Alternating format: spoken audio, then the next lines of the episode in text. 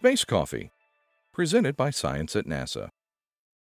Astronauts on the International Space Station give up many pleasures to take those giant leaps in the name of science. They leave behind fresh vegetables, relaxing hot showers, warm sunshine, gently misting rain, and much more. One of the things astronauts say they miss most is a good cup of coffee. How would you like to start your morning sucking freeze dried coffee through a straw from a sealed plastic bag? Good news for astronauts Morning Joe recently got an upgrade. On April 20th, SpaceX delivered to the space station a new microgravity coffee machine named ISSpresso. Our aerospace engineers have designed a coffee maker that can function in microgravity conditions, says David Avino of the Italian engineering firm Argotec. Working together with the coffee company Lavazza and the Italian Space Agency, we have brought authentic Italian espresso onto the International Space Station. No one wants to drink Italian espresso from a plastic bag, however. What astronauts need is a zero G coffee cup. Fortunately, six of these wonders have been delivered to the space station as well. Fluid physicist Mark Weislogel of Portland State University and IRPI LLC, who helped invent the cups, explains why they are necessary. If you try to use a regular coffee mug, you might not get the coffee to your face, says Weislogel. It would be trapped at the bottom of the mug.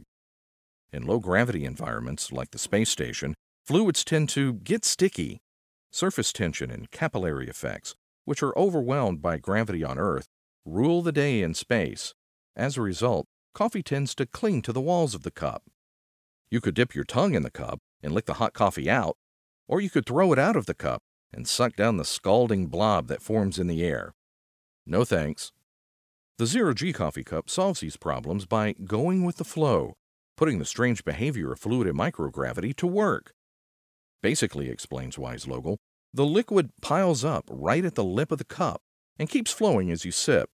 It pours out by the combined effects of your mouth, the wetting conditions of the fluid, surface tension, and the particular shape of the cup. This oddball cup wouldn't work on Earth, but it is a marvel in space. Weislogel and colleagues learned how to make the coffee cup by conducting capillary flow experiments on board the station. For years, they've been studying how fluids on the station climb the walls of their containers, turn corners, and perform other maneuvers that defy earthly intuition. It's not all about the coffee, he says. We need to understand how fluids behave in any container. The operation of many critical space station systems, air conditioning, refrigerators, toilets, cryogenic fuel tanks, medical treatments, the water supply, and everything else that involves liquids depends on the ebb and flow of fluids. These systems must work without gravity if they're to be used on the International Space Station or on a spaceship en route to Mars, he adds. Compared to those other systems, coffee is not in the critical path of operation, says Weislogel.